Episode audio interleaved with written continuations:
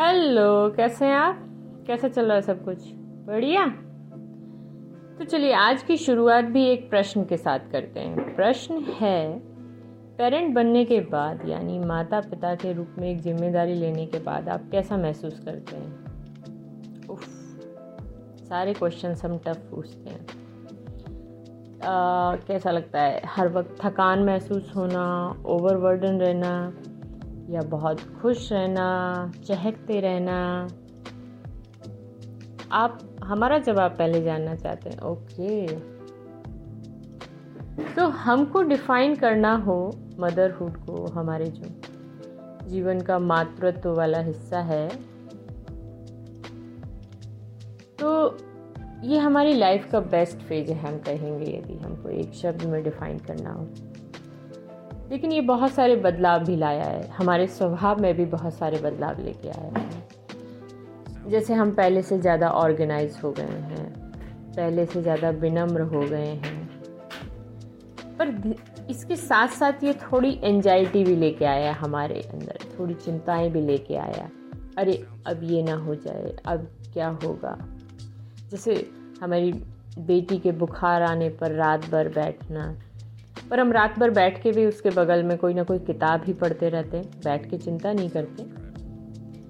या जब कई बार वो बहुत बीमार हुई तो ढेर सारी प्रेयर्स करना, दवाई देने के बाद भी। अब आप कहेंगे, अरे, डॉक्टर्स को भी चिंता होती है। हाँ हाँ माँ माँ ही रहेगी। और एंशियस होने का एक फ़ायदा भी होता है कि जब आप किसी चीज़ के लिए घबराते हैं या परेशान होते हैं तो आप उसके लिए फिर ज़्यादा केयरफुल हो जाते हैं, उसके लिए पहले से ज़्यादा तैयारी करके रखते हैं। जैसे हमारा बच्चा बीमार है और हमें कल काम पे भी जाना है तो हम पूरी कोशिश करेंगे कि वो सारी चीज़ें हम ऑर्गेनाइज करके जा पाएँ और छुट्टी ले पाएँगे कि नहीं ले पाएँगे और बहुत सारी चीज़ें होती हैं। इसके साथ ही मदरहुड की वजह से हमें ढेर सारा प्रेयर करने का मौका भी मिला, बहुत सारी परिस्थितियों में। और जब हम बारीकी से देखते हैं तो इसे हम, हमें एक, क्या कहेंगे, बच्चों के लिए अच्छा डॉक्टर बनने में भी काफ़ी मदद मिली। और हम लोग देखेंगे यदि मैसेज में भी हमें जवाब देना हो या पेशेंट जब पर्सनली आ रहे हैं तो हमारा एक झुकाव है बच्चों की तरफ़ कि बच्चे बीमार हैं तो हम उनको तुरंत रिप्लाई करेंगे उनकी मदर्स को और क्लिनिक और ओपीडी में भी कोशिश करेंगे कि वो सबसे पहले आएँ और दिखा के जाएँ और उन्हें एक कंफर्ट मिले। तो हमें देखना होगा कि हमारी लाइफ का हर फ़ेज़ दूसरे फ़ेज़ में कैसे मदद करता है। पर सभी के हालात एक जैसे नहीं होते। जैसे जैसे हम देखते जा रहे हैं कि बहुत सारे परिवारों में बहुत सारी मजबूरियों की वजह से या पारिवारिक स्थितियों की वजह से बहुत परिवारों को अकेले रहना पड़ता है, जिसको हम लोग बोलते हैं न्यूक्लियर फैमिली का कंसेप्ट होता जा रहा है। तो इससे माताओं का बोझ कुछ ज़्यादा ही होता जा रहा है। अब पिता कहेंगे कि हम कुछ नहीं करते, नहीं नहीं, आप लोग भी करते हैं। नो डाउट थोड़ा बहुत तो करते ही हैं। पर जो माताओं का बोझ है, वो समझना भी मुश्किल है। तो बुज़ुर्गों के साथ न रहने की वजह से क्या क्या होता है? हमारे पास कई जानकारियों का अभाव होता है, जो बहुत आवश्यक होती हैं स्पेशली पहले बच्चे के बाद कि उसे कैसे खिलाना है, कैसे निलाना है। छोटी छोटी चीज़ों के लिए हमें डॉक्टर के पास जाना पड़ता है या हम गूगल से उल्टी सीधी रिसर्च करके कुछ करते हैं।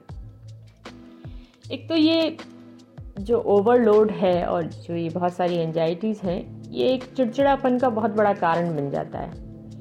और इस ही वजह से जो हमारा कहेंगे जॉय ऑफ़ मदरहुड है, वो कहीं खो जाता है। हम बस लगातार थकान में ही रहते हैं।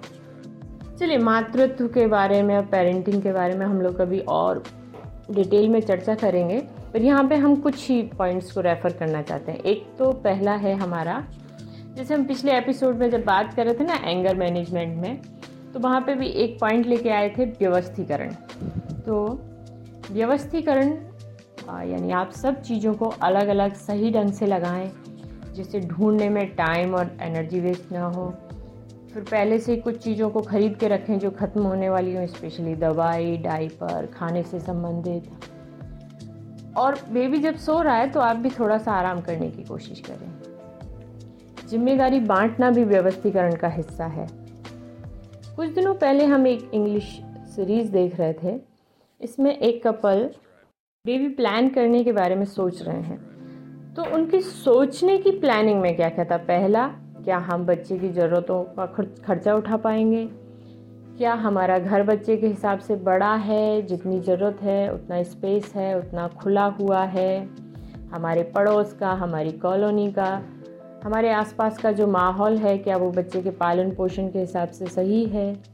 और जो दोनों कपल जो माता पिता बनने की सोच रहे हैं, क्या वो अपनी नौकरी से समय दे पाएँगे? दोनों का शेड्यूल क्या इतना है कि वो कितनी छुट्टी ले पाएँगे?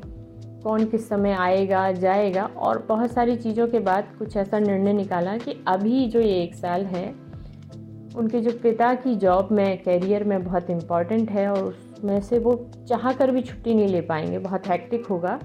तो उन्होंने इस प्लानिंग को इस वजह से एक साल के लिए टाल दिया। अब एक साल बाद जब वो दोनों तैयार हैं बेबी के लिए तो उनकी प्लानिंग में क्या क्या हिस्से थे? हम कुछ ही बता रहे हैं उनमें से। जैसे एक गायनिकोलॉजिस्ट को ढूंढना, फिर ऐसे हॉस्पिटल को ढूंढना जो अच्छा हो, जहाँ आसानी से पहुँचा जा सके, जिसके लिए रोड भी अच्छा हो ट्रैफ़िक भी कम से कम हो। पहले से बच्चे के लिए डॉक्टर को ढूंढना, अरे, यहाँ तो हम लोग हर हफ़्ते डॉक्टर बदलते हैं। नहीं, कोशिश करनी चाहिए कि आपका एक ही फैमिली डॉक्टर बना रहे पीडियाटिशियन ही लंबे समय तक बना रहे।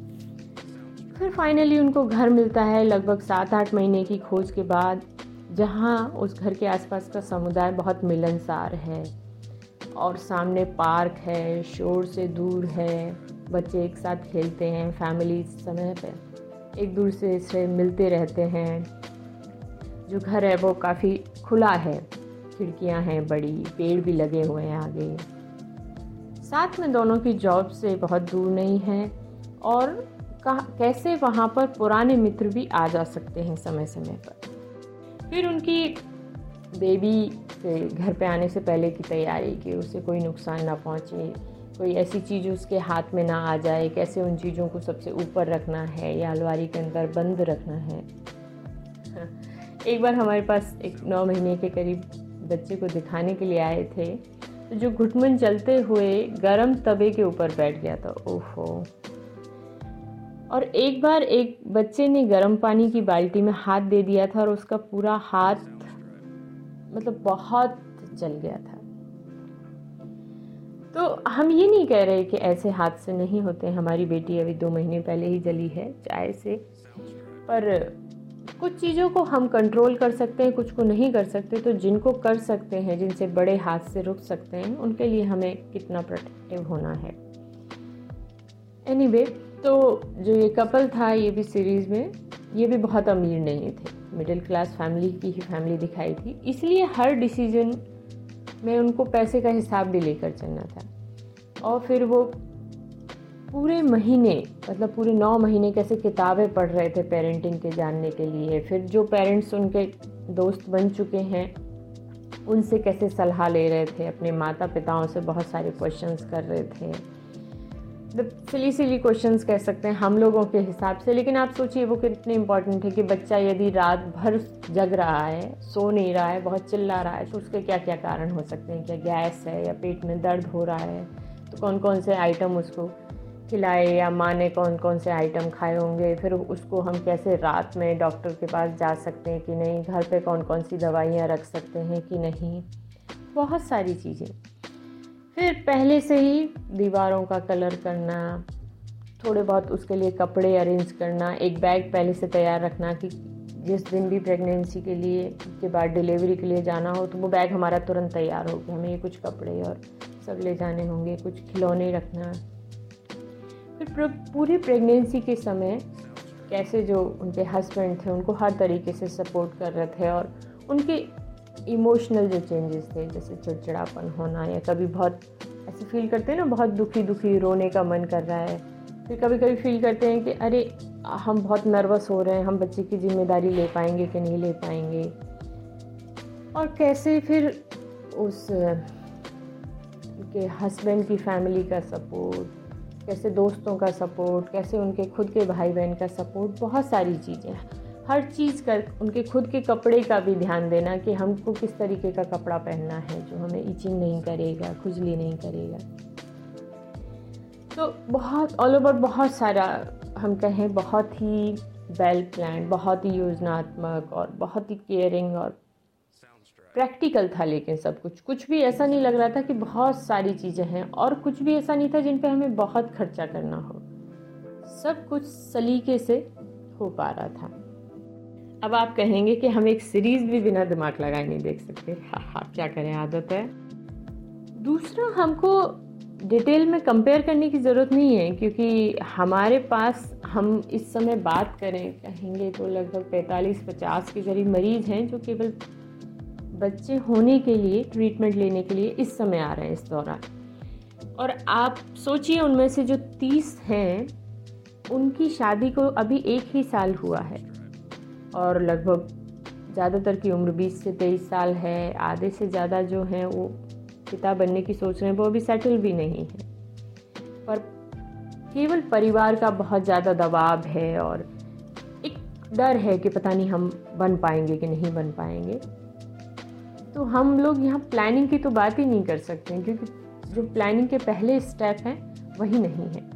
लेकिन कुछ चीज़ों को हम भी लोगों को फोर्स नहीं कर सकते हैं, ये धीरे धीरे शायद हमारी सोसाइटी में पहले से विकसित हो रहा है और आगे बढ़ता जाएगा। अब आप ये कह सकते हैं कि पैसा ही नहीं है तो प्लानिंग कैसी पर हमको लगता है कि जितना कम पैसा हो, उतनी ही ज़्यादा प्लानिंग की ज़रूरत पड़ती है। फिर हम लोग प्लानिंग में हमेशा ऐसा नहीं है कि प्राइवेट फैसिलिटीज़ के पीछे ही भागें। सरकारी सुविधाओं का लाभ उठाने के लिए भी हमको प्लानिंग की ज़रूरत है कि कौन सी सरकारी में कौन से में अवेलेबल होगा। यदि वहाँ से हमें सिजेरियन के लिए जाने की ज़रूरत पड़ी तो कैसे जाएँगे? यदि हम गाँव में हैं तो रात को लेके जाना होगा तो किसका साधन लेके जाएँगे? हम मोटरसाइकिल पे तो बिठा के लेके नहीं जा सकते। तो क्या गाड़ी होगी कि ट्रैक्टर होगा कि क्या होगा? किसमें लेके जाएँगे और कैसे पहुँचेंगे? कपड़े से पहले से तैयार होंगे कि नहीं होंगे? आने के बाद बच्चे को घर पे लेके आने के बाद कौन मदद करेगा? क्या हम अपने किसी कज़िन को बुला सकते हैं या किसी आया को हायर कर सकते हैं? बहुत सारी चीज़ें हैं जिनको हमें प्लान करना होता है। तो प्लानिंग में हमारा जो आज का मेन टॉपिक है, उस पर भी आ जाते हैं। वो क्या है? तो जो छः महीने तक बच्चे को माँ के दूध ही पिलाना होता है और उसके बाद हम लोग थोड़ा थोड़ा कुछ खाने के आइटम देने की शुरुआत करते हैं। तो अक्सर क्या होता है पेरेंट्स इससे रिलेटेड हमसे कंसल्ट करने आते हैं और समय के अभाव की वजह से हम कुछ पॉइंट्स भूल जाते हैं बताना। अभी कुछ दिनों पहले ऐसा हुआ कि एक मित्र ने हमसे कंसल्ट किया था और दो महीने बाद उन्होंने हमसे फिर से कंसल्ट किया इसी टॉपिक पे और ध्यान दिया कि उन्होंने बाकी सब कुछ सही से शुरुआत किया था, लेकिन पानी नहीं दिया उन्होंने कि बच्चा आठ महीने के करीब का हो गया। तो उन्होंने बोला, हमने पूछा कि आपने पानी क्यों नहीं दिया? बाकी तो सब आप इतने अच्छे से कर रहे हैं कि हम उनको पानी देना बताना भूल गए थे जल्दी में। तो हमको ये एपिसोड्स इसमें भी मदद कर रहे हैं एक्चुअली तो जैसे आप हमसे पूछें, हम आपको ये फॉरवर्ड कर देंगे, आप इसको सुनेंगे और उसके बाद जो जो प्रश्न रह जाएँगे, फिर आप हमसे उनसे पूछ सकते हैं। तो कम से कम आपके पास एक पहला आइडिया होगा। तो पहला प्रश्न, हम छः महीने के बाद ही देना क्यों शुरू करें? तो इसका एक कारण तो यह है कि किताबों में लिखा है कि छः महीने बाद देना ही चाहिए। हाँ हाँ। नहीं नहीं, और भी कई कारण है। तो किताबों में जो लिखा है, वो क्यों लिखा है?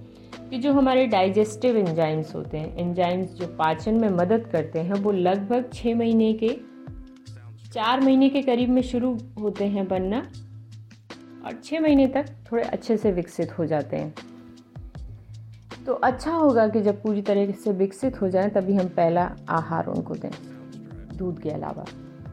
अगला कारण जो बच्चों की गर्दन होती है वो सीधा होना शुरू तो लगभग तीन चार महीने पे हो जाती है, लेकिन जो मांसपेशियाँ हैं, लगभग छः महीने पर ही इतनी मज़बूत हो पाती हैं कि वो जो सॉलिड फ़ूड है, उसको आसानी से भोजन की नली को पार करवा सकें ना? सीधा एकदम खड़े कर पाना। क्योंकि आप बिठाने में मदद कर सकते हैं, लेकिन हर वक्त गर्दन को सीधा नहीं रख सकते। तो जो जल्दी खाना हम यदि शुरू करेंगे छः महीने से पहले लाड दिखाने के लिए तो क्या होगा? उससे पेट में दर्द, कोलिक, पाचन की और समस्याएँ एलर्जिक रिएक्शन, बहुत सारी चीज़ें हैं तो पहले छः महीने केवल माँ का दूध, यदि उसमें भी कोई समस्या आती है तो आप माँ का दूध बढ़ाने के लिए भी होम्योपैथिक दवाई ले सकते हैं। फिर भी कोई समस्या है तो फार्मूला दूध के लिए पूरा पैटर्न जानने के लिए अपने डॉक्टर से डिटेल में मिलें। आपको कैसे पता चलेगा कि बच्चा आप थोड़ा थोड़ा सॉलिड लेने के लिए रेडी है? जब जब उसका सिर, गर्दन स्टेबल हो, इसका मतलब वो खाना खा सकता है, मुँह के अंदर निगल सकता है। बच्चा सपोर्ट के साथ या सपोर्ट के बिना सीधा बैठ पाता हो। जब बाकी लोग खाना खा रहे हैं तो बच्चा अपनी रुचि दिखा रहा है, जैसे वो खाना खाना चाहता है। बच्चा अपना मुँह खोले जब हम खाना उसके मुँह के पास ले जाएँ। बच्चा माँ का दूध लेने या फॉर्मूला मिल्क लेने के बाद भी भूखा रहता है। अब कैसे शुरू किया जाए? तो सबसे पहले आप अपने डॉक्टर से मिले कंसल्ट करें और जानें कि क्या बच्चा तैयार है कि नहीं। फिर एक चार्ट बनाने की कोशिश करें। उसमें ध्यान रखें, हमेशा एक सिंगल फ़ूड चाहे वो एक फल हो या सब्ज़ी हो, अनाज हो, से शुरू करें। मिक्सिंग ना करें। वैसे आप सबसे पहले कोशिश कर सकते हैं कि एक मसल कर या पीस कर फल से शुरुआत करें, क्योंकि फलों में जो पाचन एंजाइम होते हैं वो बच्चों को पाचन में मददगार होते हैं। अब यदि आप पहले हफ़्ते केवल फल दे रहे हैं तो दूसरे हफ़्ते से चावल के पानी, उसमें फिर दाल का पानी, सब्ज़ी का पानी, जिसमें थोड़ा थोड़ा सा उसमें सॉलिड भी हो, बिल्कुल मसल कर। हमेशा तीन दिन के नियम वाला पालन करें, जैसे आज कोई भी आइटम दिया तो उसको अगले तीन दिन तक देंगे। जैसे पहली बार देने में ही कोई दिक्कत हो गई, कोई एलर्जिक रिएक्शन जिसमें क्या क्या हो सकता है, उसको बहुत पेट में सख्ती हो, दर्द जैसा हो रहा हो, छींकें, जुकाम या कहीं पे खुजली या दाने आ रहे हों या हो सकता है बहुत कब्ज हो जाए तो उसके लिए डॉक्टर से मिलें और उस आइटम को तुरंत बंद कर दें। और यदि कोई दिक्कत नहीं होती तो एक ही आइटम को कितनी बार देना तीन दिन तक लगातार। फिर नया जब फ़ूड आइटम आप शुरू करेंगे कोई भी तो उसको सुबह या दोपहर में देने की कोशिश करें, रात में ना करें। जिससे कोई दिक्कत होगी तो आप पहचान तो पाएँगे तुरंत। शुरुआत में लगभग सात महीने का जो बच्चा होता है, वो एक चम्मच मसला हुआ भोजन ही ले सकता है। तो उतनी ही तैयारी करें, उतना ही बनाएँ और उसको बहुत फोर्स ना करें। बहुत ज़्यादा खिलाने से कुछ नहीं होगा। जितनी ज़रूरत है, उतना ही खिलाना है। फिर कुछ और टिप्स हम लोग देख सकते हैं कि प्लास्टिक और एल्यूमिनियम के बर्तन का इस्तेमाल ना करें। इवन बहुत महँगे वाले प्लास्टिक का यानी क्योंकि उसमें केमिकल्स होते ही हैं जब कोई भी खाना उसमें डालते हैं और उसमें रिएक्शन होता है। स्टेनलेस स्टील का या अच्छी वाले कांच के बर्तन का इस्तेमाल करें और खाना तुरंत फ्रेश बनाएँ फ्रेश बना के दें, रखा हुआ देने, ना दें। बच्चे को शांत वातावरण में खिलाएँ, सीधा बैठकर, चाहे अपनी गोदी में लें, कुर्सी में लें या ज़मीन पर। और खिलाते समय कोई भी दूसरी गतिविधि में बच्चे को बिज़ी ना करें। जैसे मोबाइल देखना मोबाइल पे गेम खेलना टीवी देखना, या आप मोबाइल में देख रहे हैं, वो शांत बैठा हुआ इसमें क्या होना चाहिए? आपका और बच्चे का इंटरेक्शन होना चाहिए। जैसे आप हो सकता है थोड़ा सा गुनगुना सकते हैं बच्चे को खिलाते समय। और और बहुत सारी चीज़ों के बारे में बात कर सकते हैं। जैसे मान लीजिए आप सेब खिला रहे हैं उसको तो सेब वहाँ पे एक और रख लिया, उसको बताया कि देखो इसका आकार ऐसा है, इसका रंग ऐसा है और तुम्हारी टी शर्ट का रंग भी ऐसा है। या आप छोटी छोटी सी कहानियाँ सुना सकते हैं? प्रेयर गुनगुना सकते हैं। आपको बोलना है इंटरेक्ट करना है, लेकिन बच्चे को खाना खाते समय ज़्यादा बोलने के लिए इनक्रेज नहीं करना है। फिर उसको जब पानी पिलाना शुरू करना है आपको छः महीने के बाद तो वो बढ़िया हो, उबाल कर ठंडा किया हुआ पानी हो, साफ़ पानी हो। आर का भी ले सकते हैं, लेकिन पहले कोशिश करें आर का है, उसको भी उबाल कर ठंडा करके दें। और पानी एकदम ढका हुआ हो, और उसको दूध पिलाने की बॉटल से या सिपर से ना दें, सीधे गिलास या छोटे कप से देने की कोशिश करें। अगला, हम यदि एक चार्ट बनाने की कोशिश करें तो याद रखना है, आपका बच्चा छः महीने पार कर चुका है, आपके डॉक्टर ने उसको अप्रूव कर दिया है सॉलिड शुरू करने के लिए और आप सिंगल आइटम से शुरू करेंगे, कोई मिक्सिंग नहीं करेंगे। तो मान लीजिए आपका बच्चा सुबह छः बजे जगता है तो छः बजे जगने के बाद आप उसको दूध पिलाएँगे, तुरंत उठने के बाद उसके डेढ़ से दो घंटे बाद, यानी साढ़े सात या आठ बजे। इनमें से कोई भी आइटम ले सकते हैं, जैसे केला, कुचल कर चम्मच से चीकू चम्मच से कुचल कर पपीता ले लिया। फिर जैसे सेब या नाशपाती या कद्दू, इनको छील कर आपने हल्का सा उबाला भाप में और उसके बाद फिर उसको कुचल कर दिया। और इसको जैसे आपने बनाया, यदि उबाल रहे हैं तो फिर उसको ठंडे होने देना है, फिर वेट करना है। और इसमें कुछ और नहीं मिलाना है कि जैसे दूध मिला दिया या चीनी मिला दिया, एकदम सिंगल आइटम रखना है। फिर तीन दिन तक एक ही फल को खिलाते रहना है। फिर तीन दिन बाद क्या करेंगे आप? दूसरा फल या सब्ज़ी इंट्रोड्यूस करेंगे।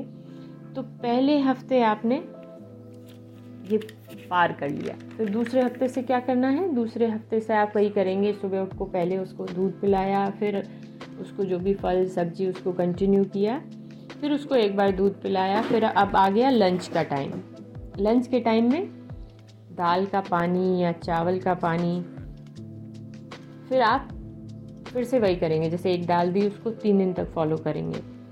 फिर अगली बार जैसे चावल दिया तो चावल के पानी को तीन दिन तक फॉलो करेंगे। अब आपके दो हफ़्ते क्रॉस हो चुके हैं। अब आ रहा है तीसरा हफ़्ता तो आपका सुबह जो सेब, फल, सब्ज़ी, कुछ भी चल रहा था, वो चलने दिया। दोपहर में ही अब हम जो ये दाल का पानी, चावल का पानी इसको थोड़ा सा और हम गाढ़ा करते हैं। क्या? जैसे रागी का दलिया, ओट्स का दलिया और नॉर्मल गेहूँ का दलिया, लेकिन उसमें हमने कोई सेब जैसा फल या नाशपाती या कोई सब्ज़ी, कद्दू, लौकी जैसा उसमें थोड़ा सा मिला दिया। चौथे हफ़्ते से हम लोग क्या कर सकते हैं, जो चल रहा था उसको चलने देंगे। उसके अलावा एक बहुत पतली खिचड़ी जो बिना छिलके वाली दाल के साथ बनाई हो, उसको थोड़ा थोड़ा शुरू कर सकते हैं। फिर से वही तीन दिन तक हम लोग कोशिश करेंगे। और ऐसे ही थोड़ा थोड़ा करके हम लोग आठ महीने तक बढ़ते जाएँगे। लेकिन बच्चा जितना खाना चाहता है उसको उतना ही खिलाएँगे, उसके साथ ज़बरदस्ती नहीं करेंगे। और कोशिश करें एक साल से पहले गाय का दूध ना दें, क्योंकि ये एलर्जी का, मिल्क एलर्जी का बहुत बड़ा कारण बन जाता है। और यदि माँ का दूध नहीं है तो फिर फार्मूला मिल्क पे जाएँ। स्पेशली हमारे एरिया में गाय का दूध देते हैं, यदि माँ का दूध नहीं होता तो वो नहीं करना चाहिए।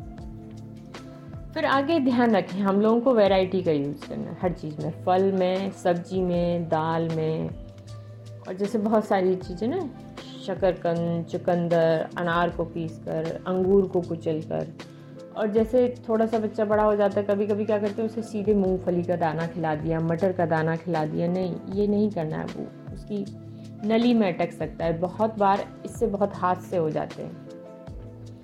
और जो सीजनल है उसको लें। जैसे सेब जब सीज़न का है तब लें। बहुत महँगे फल की तरफ़ ना जाएँ, बल्कि सस्ते का मतलब है वो उस सीज़न का फ्रूट है। और ताज़ा बनाकर खिलाएँ पैक्ड वाली चीज़ें ना दें। आप धीरे धीरे जैसे अंडा है, अंडे के हिस्से के भी अलग अलग शुरुआत कर सकते हैं। जैसे वाइट वाला दिया तो उसको तीन दिन तक ट्राई करना है, क्योंकि अंडे से भी बहुत बच्चों को एलर्जी होता है। पीले वाले को भी इसी तरीके से ट्राई करना है। नॉन वेज का भी एक एक आइटम आप ट्राई करेंगे कि चिकन मटन बहुत धीरे धीरे, बहुत कम कम क्वांटिटी में। नौ महीने बाद जब आप चार, पाँच बार चीज़ों को धीरे धीरे देने लगेंगे तो आप देख सकेंगे कि वो, उसका जो है, बहुत अब मसल के देने की ज़रूरत नहीं है। थोड़ा थोड़ा वो ले सकता है, जैसे स्पेशली सॉफ्ट चीज़ें। तो हमें लगता है खाने पीने में इससे शायद मदद मिलेगी और बच्चे से बच्चे सारे बच्चे थोड़े स्पेशल होते हैं अलग अलग तरीक़ों से उनकी आदतें। तो जो भी दिक्कतें आएँगी, आप हमसे प्रश्न पूछ सकते हैं सीधे। और नींद का भी हम लोग ध्यान रखें। बच्चों का अलग अलग एज के हिसाब से अलग अलग नींद होता है तो बहुत ज़्यादा उसको जगाने या बहुत ज़्यादा सुलाने की कोशिश ना करें। और आप आराम करें और हमेशा हँसते रहें, गुनगुनाते रहें। ठीक है? Thank you bye bye